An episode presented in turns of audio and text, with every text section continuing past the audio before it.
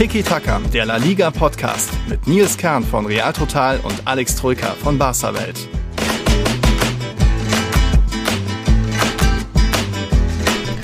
Ah, ich hab's versucht, aber ich, ich hab's einfach nicht geschafft, Alex.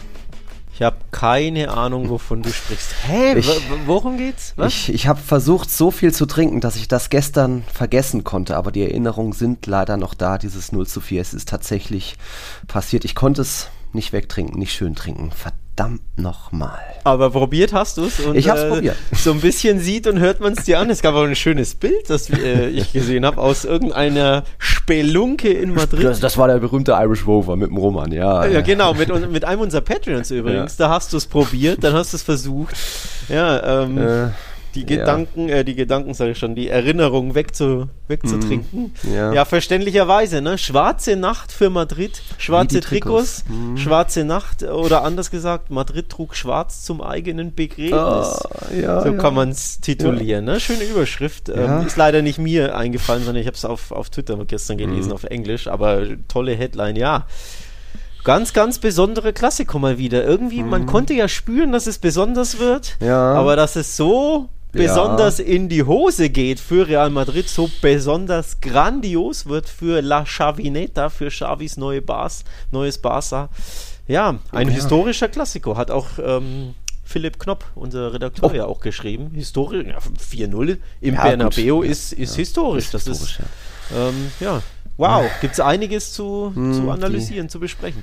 Die Zuhörer können es auch gar nicht sehen. Ich nicke hier andächtig und respektvoll, weil ja, äh, Chapeau für den FC Barcelona, für Xavi. Da wird es heute noch ein bisschen Lob geben. Lob auf jeden Fall auch schon mal an den Paul, an den Yannick, an den Fabian, an den Cedric und viele mehr. Die hatten wirklich dann den Mut, auch auf Barca-Sieg zu tippen. Viele andere, ja, du hattest unentschieden immerhin. Ich gedacht, ja, das wird Real Madrid schon irgendwie. Nee, es war noch lockerer als befürchtet. Es war, Real Madrid war nicht nur wie die Trikots rabenschwarzer Abend, es war auch skandalös wie die Trikots.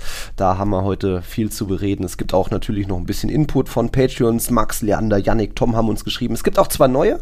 Äh, Luca ist dabei, der hat da geschrieben, er wollte einfach mal Danke sagen. Cool, dass du dabei bist, ist Madridista. Und eben auch der Roman.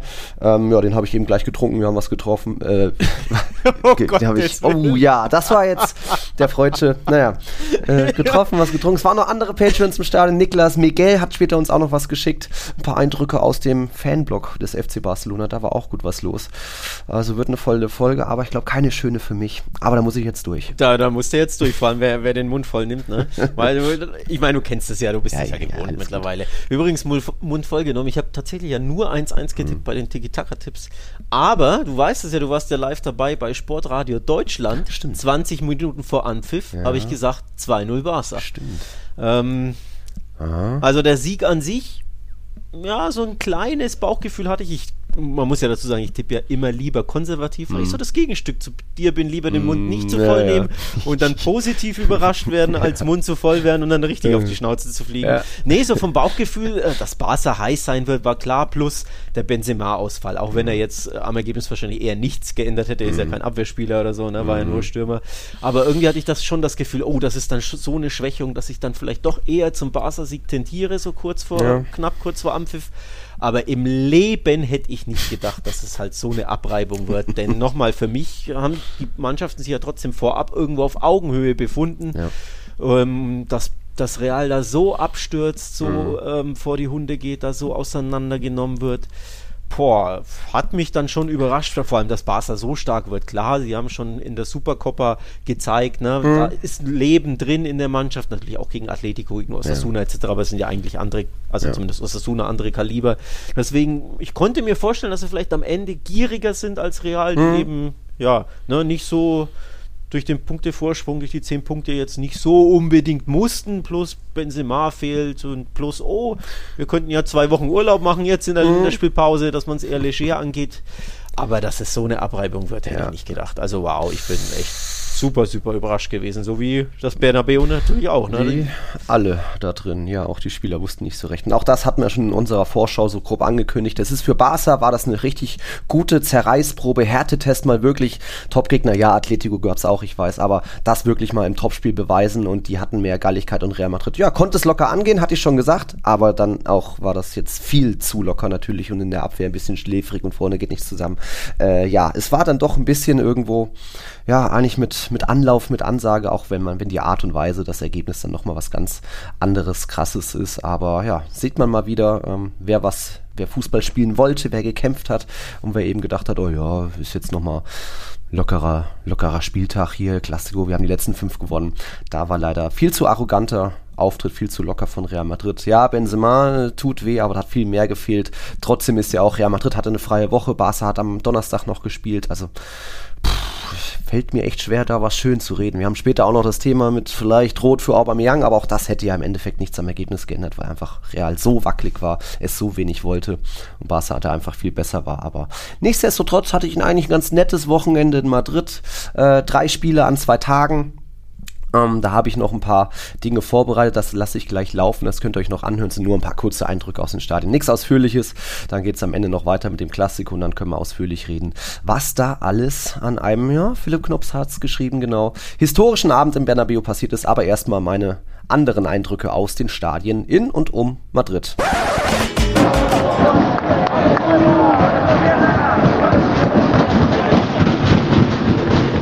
das, was ihr hier hört, ist kein Donner. So klingt das Estadio Fernando Torres. Ja, der Fernando Torres. Der hat jetzt zwar nie gespielt, uh, aber ist in Fuenlabrada geboren und hier spielt gerade Fuenlabrada. Das Geräusch gibt es bei Ecken, Standards, auch immer mal zwischendurch, denn das, ja, zwei von den drei Tribünen hier bestehen aus so einem Gerüst, normale Stahl, Stahlkonstruktion. Da wird dann immer ordentlich getrommelt und hier gibt es einiges zu trommeln und zu ja, donnern heute. Es ist Abstiegskrimi. Fuenlabrada ist so äh, drittletzter in der Segunda Division, hat den sechstletzten zu Gast. Das war fast mal ein Champions League-Finalist. Der FC Malaga zu Besuch. Und ja, Fuenla wird das hier 1-0 gewinnen. Hitzige Stimmung, aber auch guter Auswärtssupport von Malaga. Auch überraschend. Aber ja, soll nicht das erste Spiel an diesem Wochenende sein, wie ihr bestimmt schon gehört, gesehen habt. Hier ist gleich Schluss. Fuenla siegt 1-0. Mit viel Donner.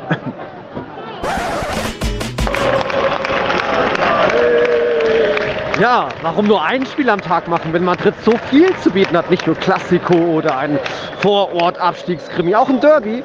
Hier ist gerade Rayo Vallecano, empfängt Atletico. Und ich wollte die, die Aufnahme auch eigentlich mit einem kleinen Geräuschquiz starten, wie vorhin in Fuenlabrada. Aber naja, ihr könnt euch bestimmt vorstellen, wie es klingt, wenn ein Wasserstrahl auf hartes Plastik fällt. Äh, ja, ich dachte, bei Rayo geht es nicht noch tiefer mit eh schon vier Stunden anstehen hier, kein Online-Shop, kaum Fanshop, äh, altes, sehr runtergekommenes Stadion. Ja, und jetzt bin ich hier im Fondo Sur, also hinterm Tor. Und da ist halt dann gefüllt für 5000 Fans nur ein Klo und das ist eins aus Plastik, aus blauem Plastik. Hier ist ein Dixie-Klo. Naja, das äh, soll gar nicht so eklig werden, aber gut, das muss nicht loswerden. Rayo ist wirklich, ist wirklich anders. Ja, und sie spielen auch anders als in der Hinrunde, kommen einfach nicht durch. Atletico macht das gut, aber nein, das wird hier wahrscheinlich 1-0 für Atletico ausgehen. Außer ihr hört mich nochmal. Schade, aber auch gegen 10 Rochi Blancos ist aktuell kein Durchkommen. Stark vom Meister, nicht gut genug vom Aufsteiger. So wie das Stadion. Nicht erstligawürdig aktuell. Vamos!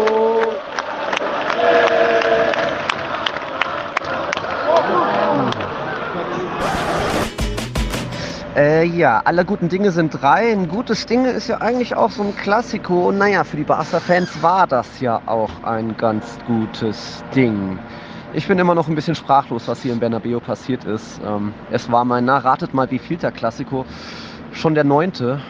Und jetzt habe ich zum vierten Mal gesehen, wie Barcelona Real Madrid bezwingt. Ich war bei den 5 zu 1 dabei im Camp Nou. Heute 4 zu 0. Uff, das war ein Debakel. Das hätte ja auch gut 6-0, 7-0 werden können. Uff, ja, ich bin gespannt, was Alex alles schon gesagt hat, noch sagen wird. Madre mia. Grüße aus einem sehr, sehr stillen Bernabeu mittlerweile. Wobei da oben sind noch so 1000 Barca-Fans, die freuen sich natürlich noch. Zu Recht. Ich mich nicht so. Uff. Ja, vom PSG-Himmel zurück in die Hölle, in die Barca-Hölle, auf den Boden der Tatsachen. Real Madrid einfach viel zu locker gewesen und jetzt auch eine ja, historische Niederlage erfahren, weil das letzte Mal, dass Real Madrid als Tabellenführer zu Hause ähm, so viele Gegentore so abgeschossen wird, war im Jahr 2003, damals ein 1 zu 5 gegen Mallorca. Hat am Ende der Saison immerhin noch zur Meisterschaft gereicht, aber schon auch wehgetan. Und um jetzt wir werden viel kritisieren gleich, um den Madridistas ein bisschen Hoffnung zu machen oder zu sagen, hey, wir können auch vorausschauen, wir sind immer noch Tabellenerster. Ich, Real Madrid wird auch trotzdem Meister werden. Barca jubelt im Bernabeu, so wie es auch 2017 war, da bei diesem legendären 2 zu 3 mit dem Messi-Trikot-Jubel, aber auch da ist ja Real danach noch Meister geworden. Also es sei ihnen gegönnt, es wird viel Respekt geben für Barca gleich, aber äh, an der Tabellensituation hat sich nicht viel geändert, auch weil Sevilla mal wieder gepatzt hat. Oder meinst du, um gleich damit anzufangen, Alex, äh, das kann jetzt nochmal spannend wird es immer noch irgendwie sein, aber Real Madrid lässt sich das Ding nicht nehmen, oder? Tja, muss man gucken, ob das, ob das bleibende Folgeschäden hinterlässt bei Real, also zumindest äh, mental, ne, mhm. psychologisch, ob es da einen Knacks gibt. Vorstellen kann man sich nicht, weil, weil die, der Punktevorsprung einfach zu groß ist. Ne? Neun mhm. Punkte. Ähm, wobei immerhin direkter Vergleich wurde von Barcelona gewonnen. Also es sind dann nur neun Punkte, die man aufholen muss Punkt. und bei Punktgleichheit. Aber nee, es ist ja. zu viel. Klar, man kann aus Basel sich grundsätzlich hoffen, dass sie rund um die Champions League vielleicht ein bisschen stolpern, mhm. so im zwischen Hin- und mhm. Rückspiel da im Viertelfinale vielleicht da mal Punkte lassen. Aber es ist, sie müssten dreimal noch verlieren und Barca müsste alles gewinnen. Ja. Ähm, also auch Barca, so stark sie sind, ja. hier und da wird es trotzdem mal wieder ein Unentschieden oder so geben. Ja. Ähm, und Real Madrid wird nicht dreimal verlieren. ja, die müssen zwar noch ins Wanda Metropolitano zum FC Sevilla, aber ja, äh, nein. Darf nicht passieren. Es ist, es ist zu viel. Ähm, Punktevorsprung mäßig. Aber was Barca tatsächlich so ein bisschen hinbekommen hat, ich habe es äh, Kumpels von mir gestern gesagt und ich sage es jetzt mal ungefiltert hier, auch wenn es ein bisschen polemisch klingt, aber es ist eine Metapher. Also bitte äh, greift mich nicht an. Was Barca gestern gemacht hat, ist so ein bisschen in den Meisterschaftspokal von Real Madrid, dem designierten Meister, in diesen Pokal so ein bisschen reinge... Du sagst spucken, ich sag reingesch so. Okay. Also ja. einen kleinen Haufen hinterlassen im, im äh, Pokal. Wenn die diesen also hochheben, hm. werden sie, oh, das äh, ist äh, da ja scheiße. Was. So, ja. das hat Barca quasi als Metapher so ein bisschen gemacht. Ja, Real Madrid wird Meister, glaube ich, nach wie vor dran. Aber eben diese Meisterschaft, die hat dann eine erhebliche Delle und die schmeckt dann nicht mehr so toll und die ja. hat einen faden Beigeschmack und da ist ein Häufchen da im Pokal drin zu sehen. Das wird dem Madridisto nicht schmecken. Du hast den Klassiko nicht nur verloren, das passiert, klar, mhm. aber 0 zu 4, es ist eine Abreibung, eine Watschen. Ähm, mhm. Ähm, das, das tut weh, es ist eine Demütigung und das vergisst man nicht, denn diese ja. beiden Vereine definieren sich immer wieder auch über ihren Erzrivalen, mhm. sprich auch Meisterschaften werden darüber definiert, was in den Klassikos passiert. Ja. Also wenn du beide knapp verlierst, sagt kein Mensch was, aber zu Hause ja. als Tabellenführer, der vermeintlich zwölf Punkte besser ist als der Kontrahent vor dem Spieltag, Blick auf die Tabelle. Vorm waren es 15, oder? Hä? 15 waren es vor dem Spieltag, jetzt sind es 12. Egal. Jetzt, ach so, ja. wegen dem Nachholspiel. Ja, wir neun gerechnet. Ja, ja, ja, ja, hast recht. Ähm, genau, also das ist, das ist eine Demütigung, das ist eine schallende Ohrfeige, die, die wehtut. Mhm. Wenn man beispielsweise darauf äh, blickt, ich habe es vorhin getweetet vor unserer Aufnahme, Roncero, der berühmte AS-Chefreporter, mhm. äh, Chefredakteur, mhm. whatever, ne, diese mhm. bisschen Clownsfigur, wenn man ehrlich ist mhm ähm, hat er wieder einen rausgehauen vom Klassiko. Es spielt ein Champions League-Team mm, gegen, gegen, ein Europa League-Team. Hat er wieder, na, so. ja. ja. faktisch korrekt, aber was er machen wollte, ist natürlich Barca durchs, ins Lächerliche ziehen und Real Madrid groß und stark reden und das wird ein klarer Klassiko-Sieg für die Blancos. Ja, nee. Mm. Im Nachhinein habt ihr eine Watschen kassiert, mm. lieber Roncero. Und man muss fragen, wer genau war denn da das Europa League-Team gestern Abend mhm. beim Blick aufs Spiel? So, also deswegen, das schmerzt einfach. Das ist ein, ja, ein ja. richtiger Tiefschlag für den, für den Madridismo und das irgendwie macht das auch so ein bisschen, also die Meisterschaft macht es nicht kaputt, aber das wirkt ja, nach. Ne? Das ist Wirkungstreffer. Ja, äh, stimme ich eigentlich soweit zu. Äh, es war nicht nur eine Watschen, es war auch eine, wie angekündigt, eine Goleada wir erinnern uns an unsere Vorschau. Tonjen hat sich weit aus dem Fenster gelegt und von wegen, äh, es wird ein Goliath geben und gegen die schwächste Mannschaft der Welt hat er gesagt, ja, äh, jeden, vielleicht hat er sich ähm, ja, meinte er es doch andersrum, weil dann ist seine Prognose. mit der, mit der Goleada, mit dem Torreigen, mit dem Kantersieg, mit dem klaren Sieg hatte er recht. Hat ja, er tatsächlich. Recht, ja. Aber halt anders, als er es sich vorgestellt ja. hatte. Auch, auch da. Aber das, Tom, aber auch da sieht man mal wieder, ne? Roncero, Tonin, mm. auch Herr Kern ab und zu. Zu weit aus dem Fenster legen, lehnen ist nicht immer so ratsam. Ja, ja. Aus dem Fenster rausfliegen und dann. Ah ja. Ich, zu meiner Verteidigung, ich habe ja gesagt, Real Madrid wird es ein bisschen locker angehen und irgendwie auf Konter lauern, einfach hinten versuchen gut zu stehen. Ja, das ist halt so schlecht, äh, dass sie das dann so schlecht machen. Hinten auch, ähm, war ja ähnlich wie im PSG. Haben ja auch kaum einen Ball mal richtig vorbekommen, halten können. Ähm, einfach viel zu wackelig, aber an sich, ja, war zu erwarten, dass es ein bisschen locker angegangen wird, aber zu, so sehr egal. Ähm, Tom hat uns auch geschrieben, der ist Barca-Fan, feiert natürlich noch zu Recht auch und hat geschrieben, Weltklasse-Auftritt von Barca, das kann ja sogar 5-0 oder 6-0 ausgehen, wenn da nicht ein Courtois zwischen dem Pfosten steht. Ja, auch da, das hätte noch übler gestern verlaufen können und Thibaut Courtois ja irgendwann, ich glaube, das war dann nochmals nach schon der dritten Ferran Torres Chance, hat er nochmal so richtig aufgesprungen, so, ey, wacht mal auf, Leute. Also speziell dann nach, der, nach dem Seitenwechsel, auch nach den Umstellungen von Ancelotti, wo dann plötzlich irgendwie ständig mal ein Barca-Spieler durch war, drei gegen zwei Situationen, äh, war das schon ziemlich wild und fahrig hinten. Real ist dann vielleicht auch irgendwann zu offensiv gestanden, logisch mit so einer Dreierkette hinten. Ancelotti viel umgestellt, dann war Alaba links, Casemiro innen, aber es hat einfach so gar nicht so richtig geklappt. Ich habe die Mannschaft so nicht wiedererkannt. Ich war eigentlich vorm Spiel noch guter Dinge, weil mal endlich mal ein bisschen was geändert wurde. Doch mal ein vierter Mittelfeldspieler mit Valverde gespielt. Äh, Rodrigo vor Asensio war eigentlich auch okay, weil Asensio jetzt, glaube ich, defensiv nicht viel mehr gemacht hätte. Nacho ist eigentlich auch immer verlässlich, aber ja, beim 1-0 ist dann doch ein großer Geschwindigkeitsunterschied gewesen zu Dembele. Der kriegt den Platz, zieht einfach vorbei mit seinen drei Schritten. Perfekte Flanke auch genau zwischen diese drei, vier Meter zwischen Alaba und Militao. Ist schwer zu verteidigen, aber ja, trotzdem Alaba hätte ja irgendwie noch drankommen können, oder? Mit, mit dem Kopf. Also ich würde da weniger ähm, Vorwürfe Nacho machen wollen, weil ja. wenn Dembele anzieht, was willst du machen, wenn mhm. du langsamer bist, bist du langsamer. Das ist einer der schnellsten Spieler der Liga. Ja. Ähm, plus dadurch, dass er beidfüßig ist, er hat er ganz kurz angetäuscht, ob er nach mhm. links geht, also innen, ah, nee, da gehe ich mal rechts vorbei und dann bist du natürlich weg, weil er hat den Reaktionsvorsprung. Ja. Also Nacho sieht natürlich komplett blöd aus, weil er da geschnupft wird, aber was willst du machen, wenn der, ne, einfach, mhm. wenn der Typ schneller ist. Viel schlimmer finde ich tatsächlich, wie sich Alaba und Militao da verhalten haben. Also Alaba geht da so, so mhm. mit dem Fuß hin, wo man eben mit dem Kopf eher, mhm. eher hin müsste. Ich glaube auch Jan Platte, unser Kollege von mhm. der Zone, hat es gesagt. Militao ist dazu körperlos, mhm. ähm, nicht richtig an, an Aubameyang dran. Also da sehen eher die Innen, also alle ja. drei natürlich richtig schlecht aus, aber die Innen fast noch mehr. Überhaupt ähm, fand ich Alaba und Militao unterirdisch schwach in dem Spiel. Also wirklich bei fast jedem Gegentor haben die schlecht ausgesehen, ja. kamen die hinterher. Ja. Beim, was war es, beim dritten, glaube ich, dritten oder vierten, sind beide so, so hingerutscht, hingegrätscht, aber völlig unmotiviert zu mhm. Boden gegangen. Ähm, also, ja, rabenschwarzer Abend vor allem für die, für die Innenverteidiger, fand ich, die ja, obwohl in der Saison bislang so stark, so stabil mhm. war, ne? Militao, Alaba. Auch deswegen konnte ich mir vielleicht einen knappen Barca-Sieg vorstellen ja. mit Wohlwollen und so, aber eben keine Goleada weil ich mir dachte, ja, eigentlich ist doch die Real Madrid-Defensive richtig stabil, vor allem Alaba und Militär genau. eben.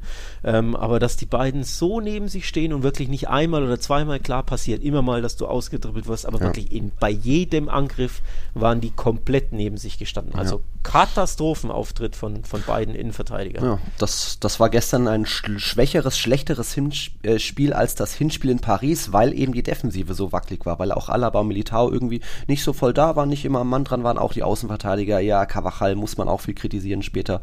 Das war einfach, wir haben, glaube ich, allen eine Note 6 gegeben, weil einfach alle irgendwo auch an fast allen Gegentoren beteiligt war. Alle aber noch das Abseits aufgehoben da bei dem vierten Tor und bla.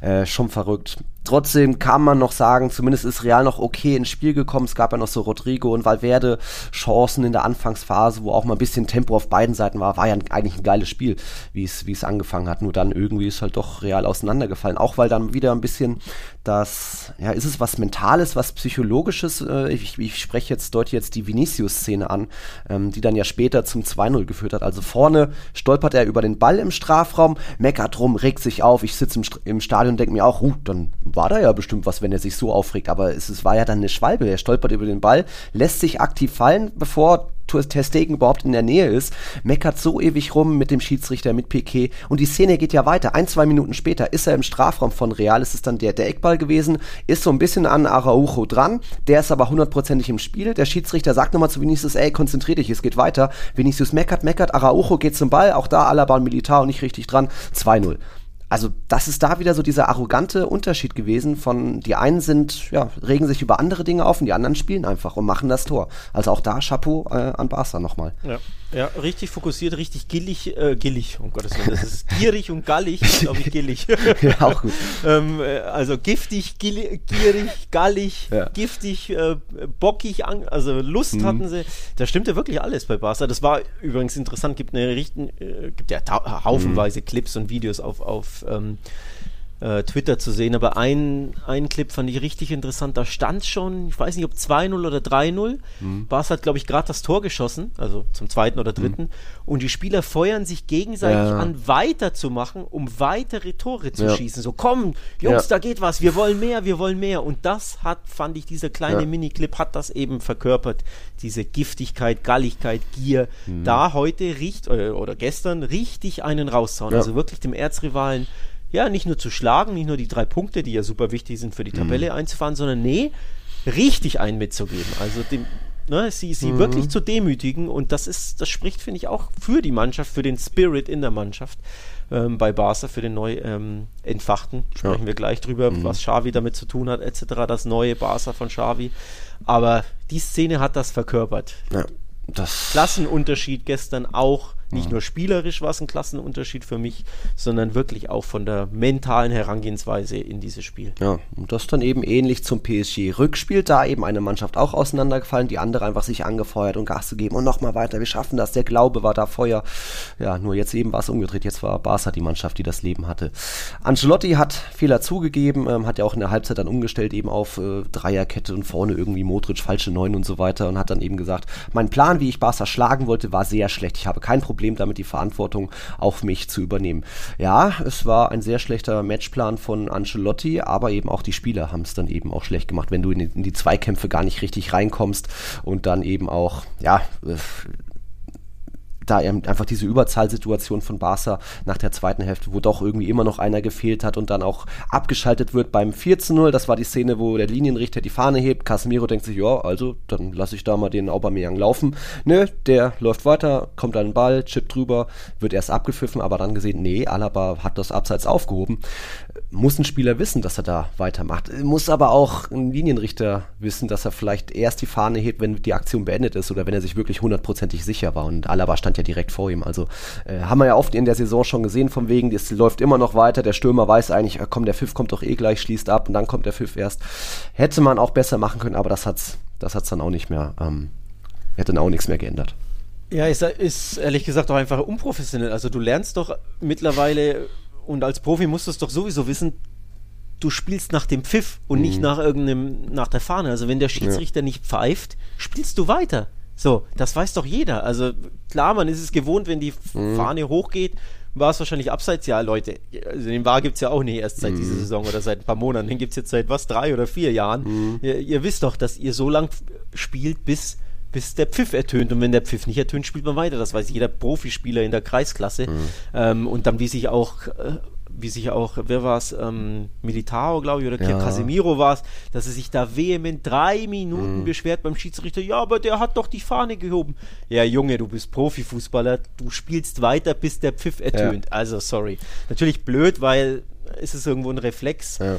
Und vom Linienrichter auch unglücklich, dass er sofort ja. da die Fahne hochhebt, weil eigentlich sind sie auch angeordnet, dass sie ja. da ein bisschen warten, wenn es so millimeterhaft ist. Und in dem Fall war es ja nicht mal wirklich eng. Es war ja eigentlich klar kein Abseits, fand ich. Ne? Also es war ja nicht mal scharf. Ja, war schon ein Meter. Ähm, ähm, von daher irgendwo unglücklich. Ein bisschen verstehe ich die Real Madrid-Profis, aber mhm. als Profi spiele ich weiter, bis der Pfiff ertönt, genau. ohne Wenn und Aber. Also auch da wieder vom Kopf her waren sie nicht da und ja. versteifen sich, wie du schon sagst, in Kleinigkeiten, ja. anstatt ihren Job richtig zu machen, meckern sie und arrogant nee, locker. Einfach, einfach von vorne bis hinten hat es auch nicht gestimmt. Spielerisch ja. nicht, psychologisch nicht, mental nicht, vom, vom Kopf her war die Mannschaft nicht auf dem Platz.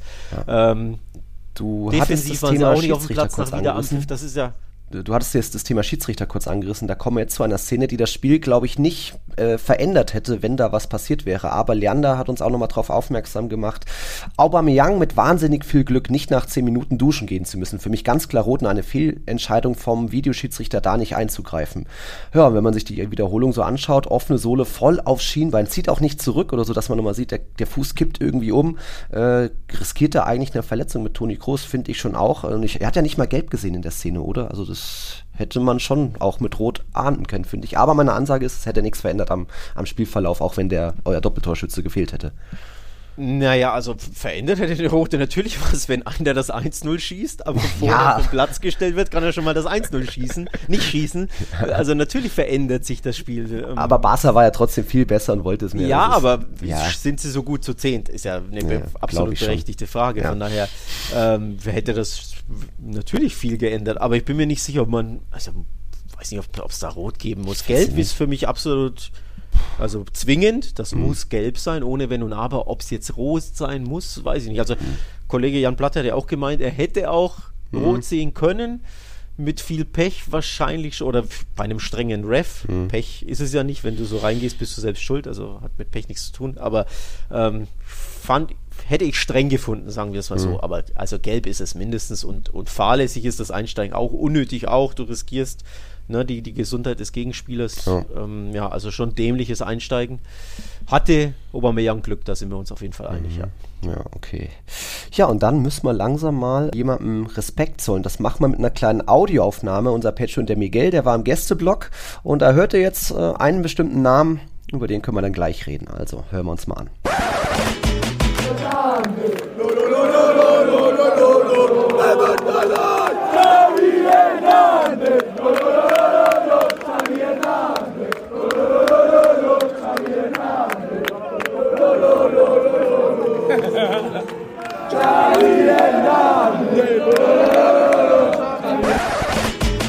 Vier Tore gegen Atletico, vier Tore gegen Valencia, vier Tore gegen Neapel, vier Tore gegen Bilbao, vier Tore gegen Osasuna und vier Tore gegen Real Madrid.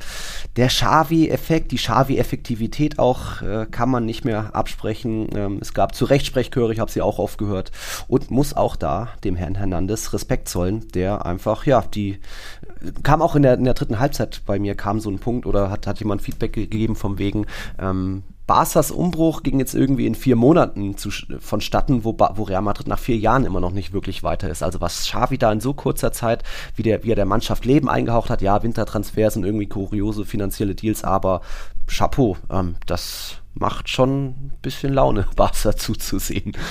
Das ist wirklich krass, wie er Barca transformiert hat, verwandelt hat. Ähm, äh, richtig, richtig beeindruckend. Ähm, auf barca.de gibt es übrigens auch die, die Klassiko-Pressestimmen der mhm. verschiedenen mhm. Medien, vor allem der spanischen. Und natürlich loben die Xavi völlig zu Recht. El Mundo beispielsweise hat geschrieben, die Xavi-Ära beginnt mit einem historischen Triumph. So, und schöner kann man es, glaube ich, nicht zusammenfassen. Es ist die Xavi-Ära. Es war der erste, äh, der zweite Klassiker natürlich, Supercoppa gab es auch schon, mhm. aber da war er erst nicht so lange im Amt. Jetzt hat er wirklich einige Monate Zeit gehabt, mit denen zu arbeiten. Erster Liga-Klassiko, erster Klassiko im Bernabeu. Mhm. Absoluter, ja, absolutes Ausrufezeichen. Ähm, Wahnsinn, wirklich Wahnsinn. Hätte ich, nochmal, hätte ich auch nicht so gedacht. Also ähm, Pressestimmen wirklich krass. El Pais, Barca ist zurück. Ähm, Pique hat auch geschrieben, wir sind zurück, mhm. we are back oder irgendwie sowas. Dass es so schnell geht, hätte ich nicht gedacht. Dass mhm. er wirklich binnen zwei, drei, vier Monaten Barca so verwandelt aus diesem, ja, depressiven Kuman-Barca, mhm. ne, wo du auch als, als Coulet, als Barca-Fan, als Anhänger das Gefühl hattest, Bob, in jedem Spiel können die verlieren, gegen jede Mannschaft. Mhm. Sei es bei Benfica, sei es bei Rayo, wo sie verloren haben, 0-1. Bei jedem Spieler das, das Gefühl, natürlich können sie es gewinnen, weil mhm. sie sind eine, eine, gute Mannschaft, aber sie können auch überall stolpern. Mhm. Egal ob bei Alaves oder gegen Cadiz. Dieses Gefühl hat man jetzt gar nicht mehr, finde ich. Mhm. Also wirklich, du gehst in die Spiele und du erwartest wieder nicht nur Siege, sondern du erwartest gute Performances, gute Leistung, tollen Fußball. Ähm, und du hast es ja genannt, die ganzen Tore, die alle mit vier, äh, äh, Siege, sorry, nicht Tore, die ganzen Siege, die mit jeweils vier Toren fielen, das ist ja das Krasse. Mhm. Nicht nur, dass er irgendwie gewinnt, knapp gewinnt oder verdient hier 2-0 oder hier 3-1. Nee, die schießen noch immer vier Tore, also haben richtig, richtig Bock.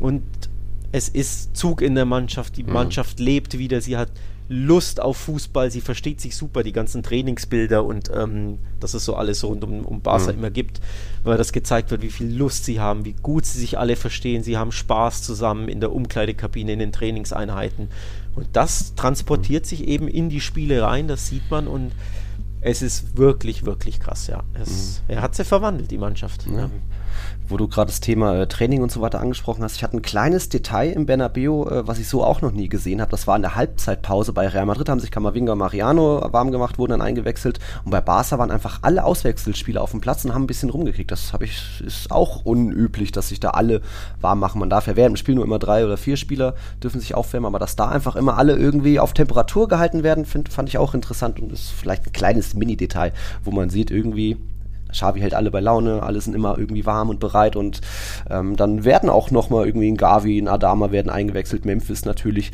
Und wenn man dann bei Real Madrid auf die Bank schaut, ja, da sitzen Isco, Jovic, Mariano kommt, aber ja, die einen haben kein Vertrauen und dann auch kein, keine Lust. Bale stand da nicht mal mehr im Kader, weil der wohl auch wieder physische Probleme hat. Äh, Mariano, ja, äh, netter Einsatz, ein Torhüter angelaufen, ein bisschen gestört, aber das war dann auch nicht. Und hat auch Yannick gemeint, so hinsichtlich Kader Real Madrid, das ist nicht meisterlich und schon gar nicht königlich. Und da sind wir dann auch jetzt wieder mal bei der eigentlich größten Baustelle bei Real Madrid. Das ist nicht das Bernabeu, das ist die Rechtsverteidigerposition. Und dass ein Carvajal gegen Mbappé nicht so viel Land sieht und Probleme hat, okay, aber jetzt auch wie er ja, von Ferran Torres teilweise überholt, überrundet wird und auch da kaum reinkommt, einfach auch schlechte Pässe spielt, äh, das kleine Fußball-ABC verloren hat, ist schon wirklich beängstigend. Sein Vertrag wurde erst von einem Jahr verlängert bis 2025. Oh boy, oh boy, das ist eine große Schwachstelle mittlerweile bei Real, hat man nicht nur gegen PSG gesehen. Ja, noch ein äh, Nachtrag zu Xavi natürlich. Ja. Barca demütigt Real Madrid wie in seinen besten Zeiten, war auch eine Überschrift. Ich weiß noch nicht mehr von welcher, von welcher Zeitung. Und genau das ist es irgendwie. Das hat nämlich ich auch im Gefühl. Als ich das Spiel gesehen habe, äh, fühlte ich mich daran erinnert, wie Barca unter Pep Guardiola das Bernabeu stürmte. Es hatte wirklich... Mhm ähm, ja, es war fast eine Kopie von diesen berühmten, berühmten oh, Siegen, wo sie ja, ah. wo sie reihenweise da äh, oh, gewonnen haben. Natürlich das 6-2 war das mm. berühmteste, aber ich rede eher über, also auch die Auftritte jetzt. Das Ergebnis ist natürlich auch historisch, ja. weil es auch so hoch war. Und mir ging es hauptsächlich um die Auftritte, ne? wie, wie sie mit spielerischer Leichtigkeit Real Madrid im eigenen Stadion auseinandergenommen ja. haben. Das gab es eben seit Pep Guardiola nicht mehr und deswegen auch ich beim Zuschauen musste mich daran erinnert, erinnern oder was heißt musste. Mhm. Ich wurde daran erinnert, wow, das sieht ja aus wie damals unter Pep. Also wirklich Xavis, Barca wie Pep, das sind krasse Vergleiche natürlich, mhm. das ist auch irgendwo ungerecht, der ist ja erst mhm. äh, weiß ich nicht, 20 Spiele im Amt oder so, aber, und jetzt kommt dieser Vergleich, ist irgendwo gerechtfertigt, weil Punkteschnitt richtig krass. Pep Guardiolas Punkteschnitt bei Barca, das, ich glaube, wir sind uns einig, nicht nur das beste Barca aller Zeiten, äh, sondern vielleicht die beste Fußballmannschaft aller Zeiten unter Pep Guardiola, jedenfalls für mhm. mich und für Barca-Fans. Pep Guardiolas Bilanz bei Barca 247 Spiele, 179 Siege, macht einen Punkteschnitt von 2,36. Das ist Pep Guardiolas Bilanz bei Barca. Achtung, Xavis La Liga Bilanz bei Barca, mhm. Punkteschnitt 2,31. Das ist mhm. fast der gleiche Punkteschnitt. Wettbewerbsübergreifend 1,96, war man ja auch mal Europa League und so. Aber genau, ja, Europa League war natürlich, ja, also klar, Champions League hat er gegen Benfica nicht gewonnen, gegen ja. äh, Bayern ausgeschieden, das waren die ersten Spiele genau. und jetzt zwei Unentschieden gegen Galatasaray und Ding. Aber nur die Liga-Bilanz und Liga ist das Tagesgeschäft, daran kann man eine, Ma äh, eine, Mannschaft ja messen. Ne? Das ist die ehrlichste, ehrlichste Liga oder der ehrlichste Wettbewerb. Punkteschnitt 2,30, genau wie Pep. Barca ist das, das beste ist, Rückrundenteam, 23 Punkte. Das ist das Krasse. Und deswegen Early Days natürlich, Vergleiche immer schwierig, mhm. grundsätzlich ungerecht irgendwo auch. Plus, ne, er ist erst drei, vier Monate im Amt, aber Barca's äh, wie zu besten Zeiten unter Xavi wie Pep, tja, die Zahlen sagen, irgendwo ist der Vergleich vielleicht gerechtfertigt. Mhm. Das heißt nicht, dass es so weitergehen muss, aber ja, es sind äh, erste schöne Zeichen, dass eine schöne Zukunft oder Gegenwart auf dem Barcelonismo wartet. Ja, ich, ja, mit dem finanziellen muss man dann immer noch gucken, wenn jetzt irgendwie 100, minus 100, was auch immer Millionen da im Salary Cap ist, ob man dann den Kader halten kann, wer da alles dann noch gehen muss oder wer da dann auch noch kommen soll. Aber ja, ich kann da auch jetzt wenig schlecht reden beim FC Barcelona. Es ist trotzdem immer noch erst nur der Tabellendritte, aber ja, die werden bestimmt auch das Nachholspiel gegen Rayo gewinnen, dann sind sie an Sevilla quasi vorbei, haben da auch noch das Duell. Äh, ja, weißt, was meinst du, was meine größte Angst dann noch war beim Stand vom 4-0 im Bernabeu? Ja, dass die Manita kommt natürlich. genau, ich wollte das Bild nicht nochmal sehen. Bitte es, gab, es gab ähm, Fangesänge, die könnten wir hier übrigens auch im Podcast einbauen, aber leider hat, äh, leider hat einer der beiden Hosts hier ein kleines Veto eingelegt. Es gab Gesänge, die wir live äh, haben, wo es heißt Queremos una manita. Echt Hammer. Queremos una manita. Wurde gesungen. Gehört wurde gesungen. Äh, Miguel, unser Patron, schöne Grüße übrigens. Geiler Klassiker, den du hast, ist Miguel. Ähm, hat uns die zugeschickt, diese Gesänge. Also die Barca-Fans wünschten sich eine Manita für diejenigen, die nicht ganz firm sind. Manita ist natürlich die kleine Hand, mhm. also sprich, wenn eine Mannschaft 5-0 gewinnt oder mit 5 Toren gewinnt, 5 Tore schießt, ist das im spanischen Sprachgebrauch eine Manita. Natürlich die berühmteste war eben dieses 5 0 mhm. damals äh, unter ja, Pep gegen Mourinho im äh, im Camp Nou natürlich das berühmte 5 mhm. zu 0, die berühmte Manita. Mhm. Und seitdem, ja, wann immer Barca 5 schießt, ist das eine Manita. Und die Manitas gegen Real Madrid sind natürlich besonders süß. Mhm. Und ich muss ehrlich sagen, es war halt so kurz ah, davor. Ja. Aubameyang muss oh. ja dieses Ding machen. Also ganz ehrlich. Die anderen, die er gemacht hat, waren wesentlich schwerer. Da muss er nur den Fuß hinhalten und dann haben wir das mm. fünfte. Oh. Also äh, ich bin zu 99% happy, aber zu einem Prozent mit dem Ergebnis unhappy, weil es hätte die Manita sein können. Und äh, Gott eben ein Glo ist das uns verschont geblieben. Ja, das Bild hätte ich nicht sehen wollen mit Piquet nochmal. Aber ja, es hätte auch 6-0, 7-0 sein können. Ferran Torres noch diese tausendprozentige vergeben, allein vor Couture, 20 Sekunden nach Wiederanpfiff. Wahnsinn, wie real da Selbstmord betrieben hat eigentlich, äh, auch dank Ancelottis Umstellung und Einstellung und naja. Äh, was haben wir denn noch zum Klassiko? Was können wir noch mal, muss, müssen wir noch wenig, Araujo müssen wir auch mal loben, oder? Loben wir ja schon oft. Rechtsverteidiger habe ich gedacht, ah, hat er schon mal hier und da, aber war ein geiles Spiel, oder? Nicht nur wegen des Tores. Ja, Araujo war ja, falls du dich erinnerst, in unserer Tiki-Taka 11 der Hinrunde Ach, von mir genau. gewählt, aufgestellt und du hast gesagt, ja stimmt, den können wir nehmen. Im. Nachhinein, wow, ne? Also erneut mhm. gezeigt, Aushilfsrechtsverteidiger und natürlich spielt das konservativer, also er rennt mhm. jetzt nicht im äh, Marcelo ja. oder ähm, ja. was weiß ich, Roberto Carlo-Modus da an die Eckfahne und drischt die, drischt die Flanken rein, das nicht, sondern natürlich spielt das konservativ, aber er spielt halt bombensicher.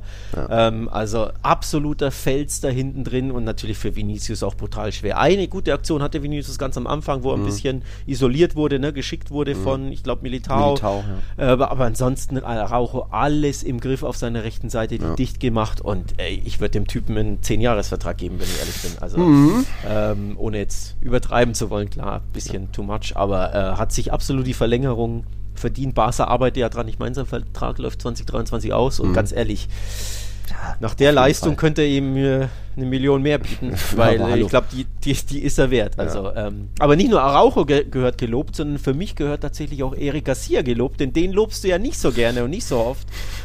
Ähm, für mich ein bisschen überraschend. Ich hätte schon ja. gedacht, dass Dani Alves rechts hinten beginnt ja. und dann Araujo eben hinten drin. Ähm, aber Geschwindigkeit halt. Genau, genau. Aber dass er, dass er auf äh, Garcia hinten setzt, kam für mich ein bisschen mhm. überraschend. War aber absolut die richtige, ähm, richtige Wahl im Nachhinein. Hat eine richtig abgeklärte, abgezockte, tolle Leistung gezeigt, Garcia. Also mhm. muss man da auch mal loben. Der eine Ball da, wo er sich reingeschmissen hat, die Ecke irgendwie mhm. oder die, die, Flanke oder was verhindert per Grätsche, richtig hier sich auf die Brust geschlagen. Das hast du ja auch gesehen, da haben sie ja, glaube ich, auch schon 3-0 mhm. geführt oder sogar 4-0. Und der hat da richtig gelebt, wie fast schon wie Puyol das gefeiert, seine Blocking-Tackle-Aktion mhm. da. Also auch Garcia muss man äh, loben. Überhaupt das Mittelfeld muss man loben. Busquets fand ich wie zu seinen besten Zeiten wirklich, als ob er unter Xavi in den Jungbrunnen gefallen ist. Mhm. Ähm, auch eine richtig tolle Aktion, wobei er auch sehr viel Platz hatte. Also man muss schon sagen, auch im Mittelfeld, wir haben natürlich den Angriff gelobt, aber auch im Mittelfeld war Real absolut zahnlos und da mhm. müssen wir auch über Groß und Modric mhm. sprechen die irgendwie, ja, alt wirkten in dem Spiel, um ehrlich zu sein. Tja, sie haben noch ihre ganz großen Abende, sie haben aber auch mal solche Abende, wo sie so gar nicht richtig stattfinden. Toni Kroos hatte trotzdem noch seine 97-prozentige Passquote und bla, aber äh, mit Geschwindigkeit, schnell aufdrehen, irgendwie Umschaltspiel hat das wenig zu tun. Modric halt auch komisch positioniert irgendwie, es war ja so ein 4-2-4-System irgendwie, er war dann mehr vorne als wirklich im Mittelfeld. Ja, irgendwie, irgendwie auf der 10 war er, glaube ja. ich. Ne? Das, also zumindest bei The Zone haben sie es auch ja. gesagt, dass er, dass er irgendwie wahrscheinlich positioniert war auf der 10. Ja. Das ging halt komplett in die Hose. Ja. Also überhaupt nicht funktioniert. Thema Ancelotti ne, mhm. ne, und Thema Umstellung. Die Dreierkette, um Gottes Willen, war das Vogelwild nach der Pause. Ne, mhm. Ne, muss man ja auch, also vor allem mit Anpfiff, mit Wiederanpfiff, zack, Monsterchance. Ja. Äh, Torres läuft 40 Meter allein auf Couture zu und nirgends ist irgendjemand und keiner weiß, äh, muss ich jetzt raus, ja. lasse ich mich fallen, spielen wir abseits. Äh, also ganz ehrlich, ne? und das klingt jetzt polemisch, aber das kenne ich aus der Eibacher Aha, hier bei den alten Herren bei mir, wo wenn der Trainer auf Dreierkette umstellt und keiner weiß, was er ja. machen muss und so war das, das irgendwie. War also, Selbstmord. Ja. Wirklich Selbstmord. Also ich habe noch nie so eine vogelwilde Umstellung gesehen. Ja. Also Katastrophe, muss man echt sagen. Und äh, ja, ich will jetzt nicht über Ancelotti reden, aber ich glaube, unser Patron äh, Leander hat das ja gemacht, so von wegen. Vielleicht am Saisonende mal überlegen, ob er doch noch der richtige Mann ist. Ähm, klingt ja. hart, ne? Du bist Tabellenführer mit ja. x Punkten Vorsprung und redest jetzt über einen Trainer, aber es ist nicht das erste Mal, dass er sich komplett vercoacht, ne?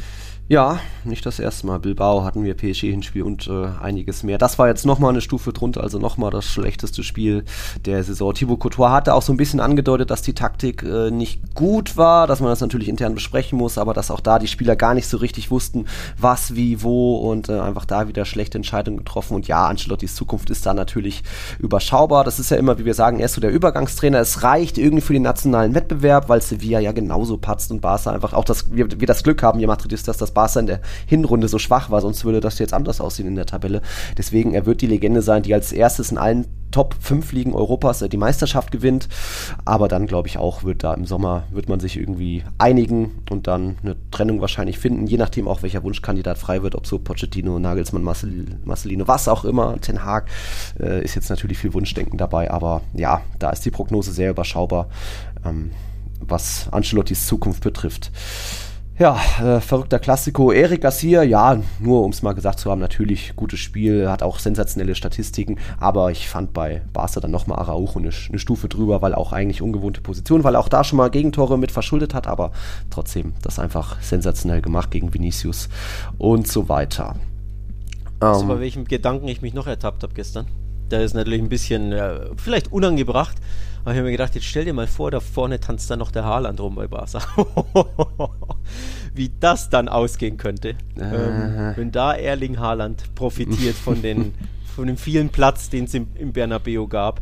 Mhm. Ähm, den Aubameyang muss man natürlich loben, zwei Tore, aber er hat ja auch zwei Dinge verballert, ne? Ja, so, stimmt. Ähm, also wenn, wenn Auber, äh, wenn statt Auber da noch Haaland steht, mhm. der da noch gieriger ist und vor allem bei Haaland weiß der auch, der hätte ja perfekt zu Barca gepasst von, vom Spirit her, von der Mentalität.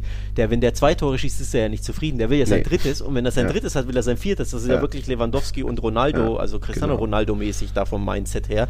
Die, ähm, du willst ja jedes immer mehr Tore schießen, du bist nie zufrieden. Boah, stell dir vor, ich habe es getweetet ich, ich frage mich, was sich Erling Haaland gerade denkt, wenn er das, wenn er dieses Spiel schaut. Übrigens, das gleiche habe ich getweetet mit Lionel Messi ah, auch. Achso, Messi, was ja. Der, ich dachte, jetzt kommt der Was der sich denkt. Der war da vor zwei Wochen zu Gast mit, ja. seinem, mit seiner toten Mannschaft, mhm. wobei gut, PSG war die bessere Mannschaft, mhm, ja. aber trotzdem, ne? Es ist nicht das gleiche Leben in dieser Star-Truppe, in dieser Diven-Truppe. Und jetzt sieht er sein Barca, wie es da mhm. lebt und äh, ja neu belebt wurde von Xavi. Mhm. Was sich Messi wohl jetzt denkt in seinem goldenen Käfig in Paris. Gute Frage, gute Frage. Na gut, Klassiko soweit durch, oder? Wir kommen mal von der einen heimstärksten Mannschaft, das ist Real Madrid, zur anderen heimstärksten Mannschaft. Die hat nämlich genauso gepatzt.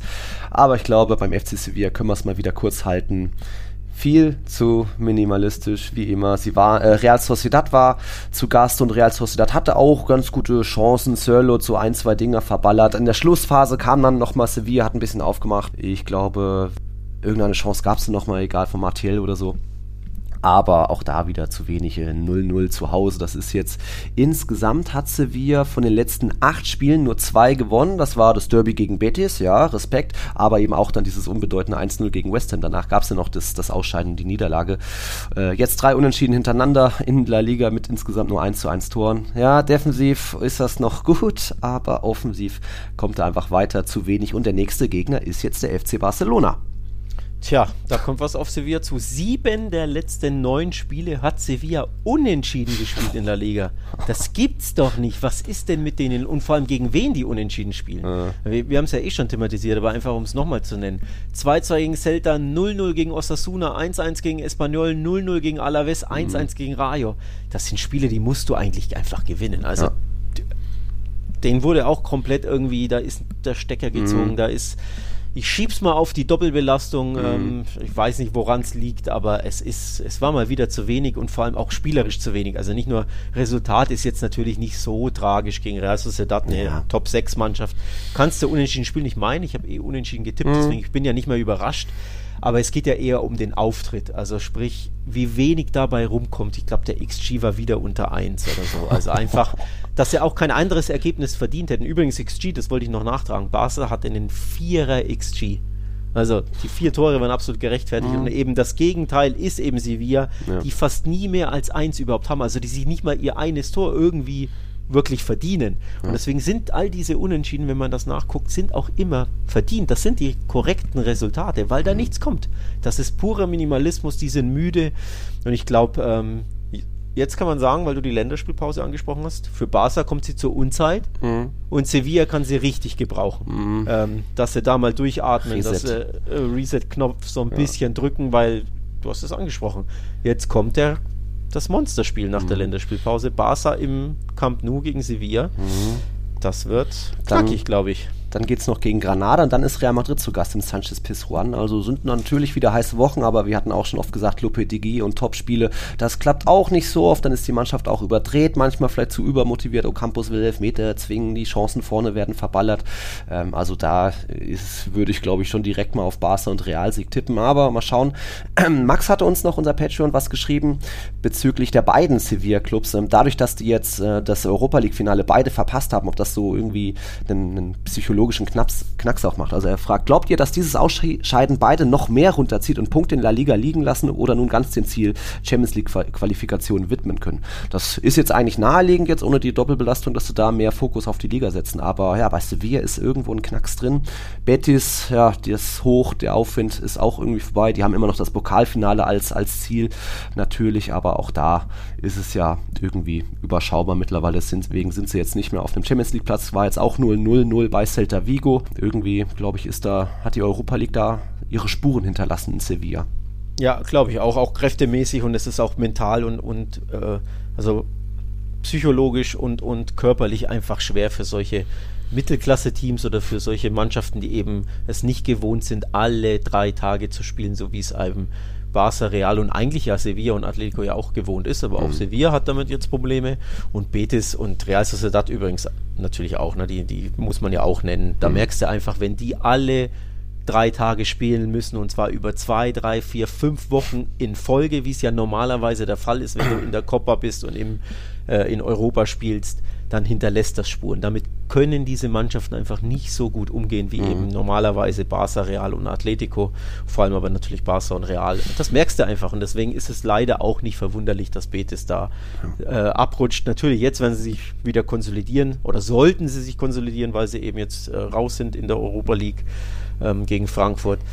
Aber unterm Strich, die Top 4 ist für mich jetzt schon fast schon in Stein gemeißelt, mhm. auch wenn ja Betis nur vier Punkte his, äh, hinter Barca und Atletico.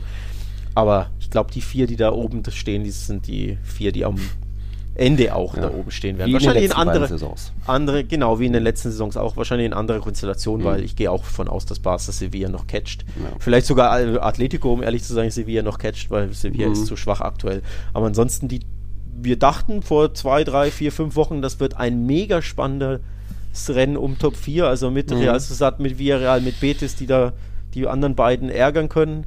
Aber es sieht danach aus, als wäre das, würde sich doch eine klare Sache. Qualität entwickeln. setzt sich durch. Es ist eine harte Folge für mich, denn ich muss nicht nur die Culer äh, loben, ich muss auch die Rochi Blancos loben. Und da sind wir jetzt beim kleinen Derby in Madrid. Rayo Vallecano hatte Atletico zu Gast. Ja, und Atletico hat jetzt, steht jetzt bei fünf Ligasiegen in, am Stück ähm, mal wieder zu Null gespielt auch, also auch die Defensive ist wieder ganz gut. Es war jetzt sogar das 200. Mal zu Null für Simeone. 132 davon gehen auf Jan Oblaks Konto. Also da, ich war ja im Stadion und war dann schon auch beeindruckt, weil Atletico wieder wie Atletico gespielt. Die sind, haben erstmal solide, sicher gestanden. Äh, Felix vorne was versucht, hat immer gut äh, seine Mitspieler in Szene gesetzt, da tolle Technik, ähm, dem mal so zuzusehen. Und dann eben am Ende diese eine Chance, die sie kriegen. Schöner Doppelpass, äh, Koke auf Felix, der direkt wieder zurück, direkter Abschluss ins lange Eck. Und das spielt dann einfach Atletico in die Karten. Wenn die einmal ein Tor in Führung gehen, dann heißt es, so, Leute, jetzt könnt ihr erstmal gucken, was ihr noch hinkriegt, Rayo haben das so sicher einfach runtergespielt. Man hat nie so richtig das Gefühl gehabt, ähm, dass Atletico hinten wackelt, wie man das vielleicht noch in der Hinrunde gesehen hat.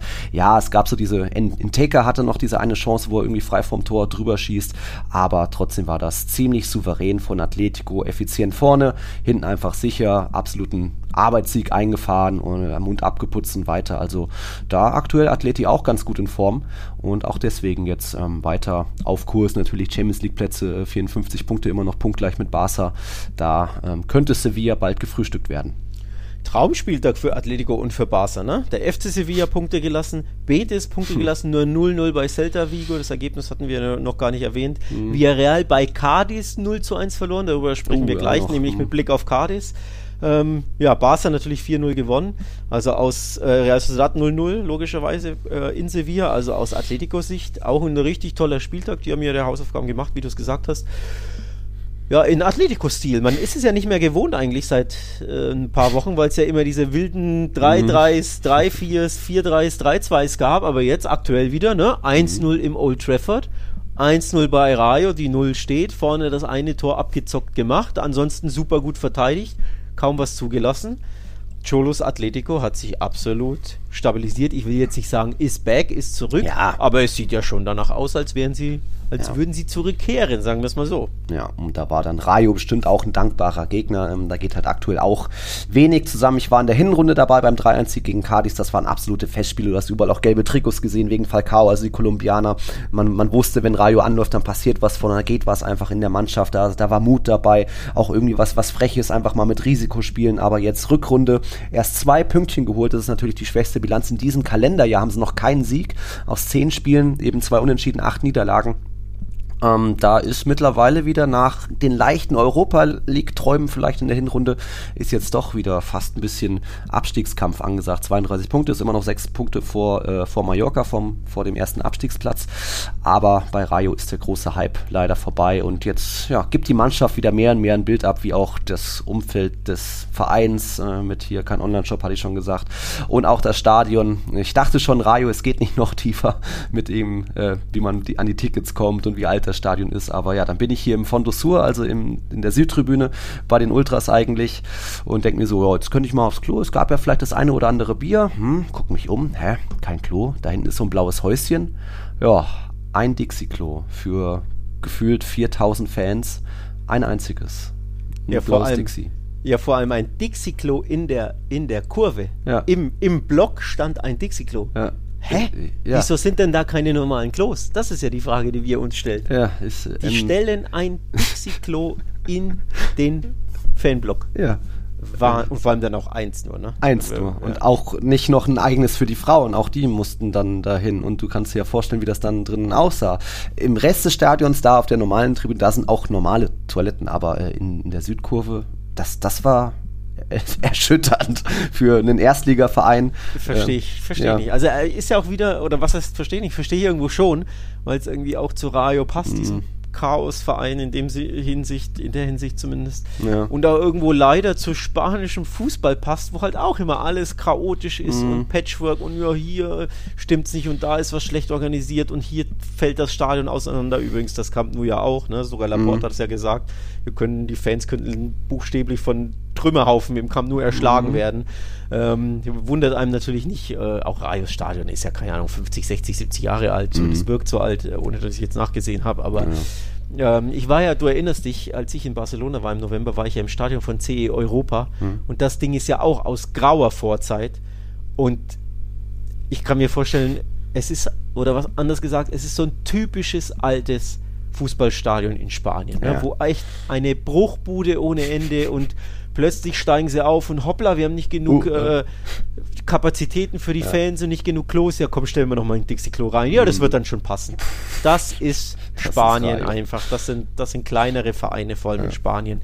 es ist unvorstellbar. Also für Fans aus Deutschland, die sich denken, oh, fahre ich mal, mhm. fahre ich mal nach Spanien, gucke mir mal ein Spiel an. Ich glaube, den, den, ja, steht dann der Mund offen und nicht ja. in positiver Hinsicht. Also es ist ein Kulturschock, ja. Ist eben auch speziell Rayo, haben wir schon oft gesagt, Chaos Club. Und da, dort kamen dann auch wieder die Sprechchöre natürlich, Presa wette ja, also der Präsident Presa, er soll sich doch bitte vom Acker machen, hat wohl auch wieder, ähm, ist ja bekannt dafür, rechtspopulistische Politiker anzuladen, da war wohl auch wieder einer auf der Tri Tribüne, da gab es dann eben von wegen, hey, wer nicht springt, der ist Faschist, hey, hey, gab es äh, Sprechchöre, ja, äh, Rayo gibt da weiter kein ganz so schönes Bild ab, äh, kein La Liga-würdiges Bild. Aber gut, ähm, Cardis hat es da angesprochen. Auf einmal sind sie raus aus der Abstiegszone. 1-0 gegen Villarreal. Chapeau. Tja, Big Win, sage ich da nur. Also ähm, hätte ich ihnen so nicht zugetraut. Äh, also nicht, dass ich ihnen jetzt nicht zutraue, sie sind mhm. äh, richtig gut unterwegs ähm, aktuell, aber dass sie da den Champions League Viertelfinalisten schlagen, das muss man ja einfach auch nochmal erwähnen. Mhm. Villarreal ist Champions League Viertelfinalist. Cardis kämpft ums Überleben und gewinnt zu Hause äh, 1-0. Ich glaube, der zweite Heimsieg erst in La Liga in der Saison für Cardis. Aber unter Sergio funktioniert es richtig, richtig gut. Ich glaube, die haben in seinen neun Spielen nur zwei Spiele verloren. Cardis unter wow. Sergio richtig stark. Jetzt eben ja, sich absolut konsolidiert und endlich mal wieder aus der Abstiegszone gesprungen. Ich glaube, seit dem, was war es, siebter Spieltag? Boah, standen sie äh, ununterbrochen da unten drin, irgendwie sowas. Ähm, und jetzt eben das erste Mal wieder da unten rausgesprungen. Also aktuell Platz 17, ein Punkt Vorsprung vor Mallorca. Ja, Cadiz lebt und Cardis ist auf sehr gutem Wege, tatsächlich die Klasse zu halten und uns beide irgendwo auch Lügen zu strafen. Ja, der Kader ist eigentlich aufgebaut auf defensiv und weiter irgendwie nur 20% Ballbesitz, aber irgendwie machen sie wieder mehr draus und fahren jetzt Ergebnisse ein und sind wieder schwerer zu knacken als vielleicht noch äh, in der Hinrunde, auch wenn sie jetzt gegen Atletico natürlich verloren haben, aber da gab es einige Unentschieden auch und ja, so, so mausen die sich irgendwie, sammeln ihre Pünktchen und sind, haben jetzt mittlerweile mit Mallorca eben die Plätze getauscht und die sind ja offensiv da auch viel an anfälliger, defensiv auch ziemlich wackelig, haben jetzt auch ein wichtiges äh, Aufsteigerduell mit Espanyol verloren, da auch 1-0. Also Mallorca ist da eher jetzt auf Abstiegskurs und bei Cadiz geht einfach aktuell wenig zusammen. Da hat der Trainerwechsel was gebracht. Chapeau dafür. Wen müssen wir noch erwähnen oder loben? Was haben wir noch? Ja, erwähnen müssen wir natürlich, dass es nicht ganz so gut aussieht für Alaves und wieder sehr viel besser aussieht für Granada. 3 zu 2 Sieg im Abstiegskrimi. Mhm ähm, in Vitoria Gasteiz nach Rückstand zwischenzeitlich, also absolutes übrigens ein kleines Partidasso, denn alle Tore fielen in der zweiten Halbzeit beim 3 zu 2 Sieg. Mhm. Granada ging in Führung, dann hat ziemlich schnell binnen sieben mhm. Minuten Alaves das Spiel gedreht, aus 0-1 macht 2-1, ging also Alaves in Führung und Granada die seit neun oder zehn Spielen keinen Sieg mehr eingefahren haben und mhm. ich glaube acht davon verloren, irgendwie sowas, also Katastrophen schlecht drauf, haben das tatsächlich in der letzten Viertelstunde noch gedreht und eben 3 zu 2 gewonnen durch ein Tor von Luis Suarez, dem anderen Luis Suarez, ähm, in der 87. Minute, also absoluter ja. Big Point für Granada und natürlich ein herber Nackenschlag für Alaves. Ne? Mhm. Die sind jetzt äh, mit 22 Punkten fünf Punkte hinter Cadiz, also für die natürlich auch bitter, dass sie mhm. nicht nur gegen Granada verloren haben, die jetzt sechs Punkte vor Alaves sind, sondern dass Cadiz dann auch noch gewonnen hat. Granada natürlich ähm, da unten rausgesprungen. Also das waren echt zwei fette Ergebnisse im Abstiegskampf an diesem Wochenende. Mhm, mal gucken, ob da der Trainereffekt lange hält. Ich glaube, Torresia ist ja trotzdem nur interimsmäßig, aber habe jetzt auch noch nichts ja. gehört, dass da jetzt irgendwie ja ein Machine oder so im Gespräch ist. Also nee, nee, der ist Interimscoach, aber scheinbar wollen sie gucken, wie mhm. lange es oder wie gut er es macht und mhm. dementsprechend bleibt er dann auch im Amt, solange er es gut macht, glaube ich. Denn es gibt irgendwie keine Gerüchte, dass irgendjemand anders mhm. da, da jetzt äh, käme und ja, durch diesen 3-2-Sieg jetzt gibt es natürlich jetzt nicht unbedingt den Grund, da sofort jetzt einen neuen zu holen. Also mal gucken, ob er vielleicht tatsächlich sogar bis Saisonende bleibt, weiß ich jetzt nicht. Aber wie gesagt, auf jeden Fall ein Monster, monster wichtiger Sieg für, für ja. Granada da unten drin. Okay. Also ähnlich dann, ähnliche Situation wie bei Levante, da ist ja auch noch immer äh, Liski, der Interimstrainer. An dem wird irgendwie auch festgehalten, obwohl sie jetzt wieder 3-1 gegen Osasuna ver äh, verloren haben. Acht Punkte Rückstand jetzt auf Cadiz, äh, ja, hat man schon in der letzten Folge, glaube ich, gesagt. So ein Tabellenletzter hat mit der Situation hat es noch nie geschafft, die Klasse zu halten. Tja, da sieht es weiter düster aus, auch bei Levante. Dann sind wir doch soweit durch. Ähm, haben wir sonstige Erwähnung noch? Nur jetzt ist ja Länderspielpause, leider, leider. Aber da haben wir noch eine kleine Sonderfolge geplant mit äh, einer besonderen Person. Äh, mehr wollen wir noch nicht verraten, ähm, die dann zu Gast ist. Das hört ihr dann vielleicht am Freitag oder Samstag oder so. Müssen wir noch mal gucken, wann wir die online stellen. Da nur schon mal als Hinweis. Könnt auch gerne noch mal ein paar zeitlose Fragen stellen, wenn ihr da was habt. Gerne bei Patreon als Direktnachricht. Genau, es wird ja, es wird ja eine Sonderfolge für unsere Supporter, für unsere Patrons. Ja. Ähm, das muss man ja noch mal dazu erwähnen. Mhm. Also nur wer Patreon ist, ähm, wer uns supportet, wird dann diese Folge anhören können. Sprich, wer uns unterstützen will, patreon.com slash podcast zusammengeschrieben. Link gibt es natürlich auch in der, in der Bio, in den, mhm. äh, in den Podcast ähm, Notifications oder in den Infos da unten drin. Also da könnt ihr nochmal nachgucken. Aber ja, supportet uns, wenn ihr Bock habt auf eine besondere Sonderfolge und natürlich schickt uns eure Fragen. Die beantworten wir natürlich sehr, sehr gerne in dieser Sonderfolge. Denn der geneigte Zuhörer, Stammzuhörer, weiß ja, das sind immer die launigsten Folgen, die auch uns persönlich am meisten Spaß machen, weil man über alles quatschen kann, völlig losgelöst von Ergebnissen und von Klassiko-Klatschen.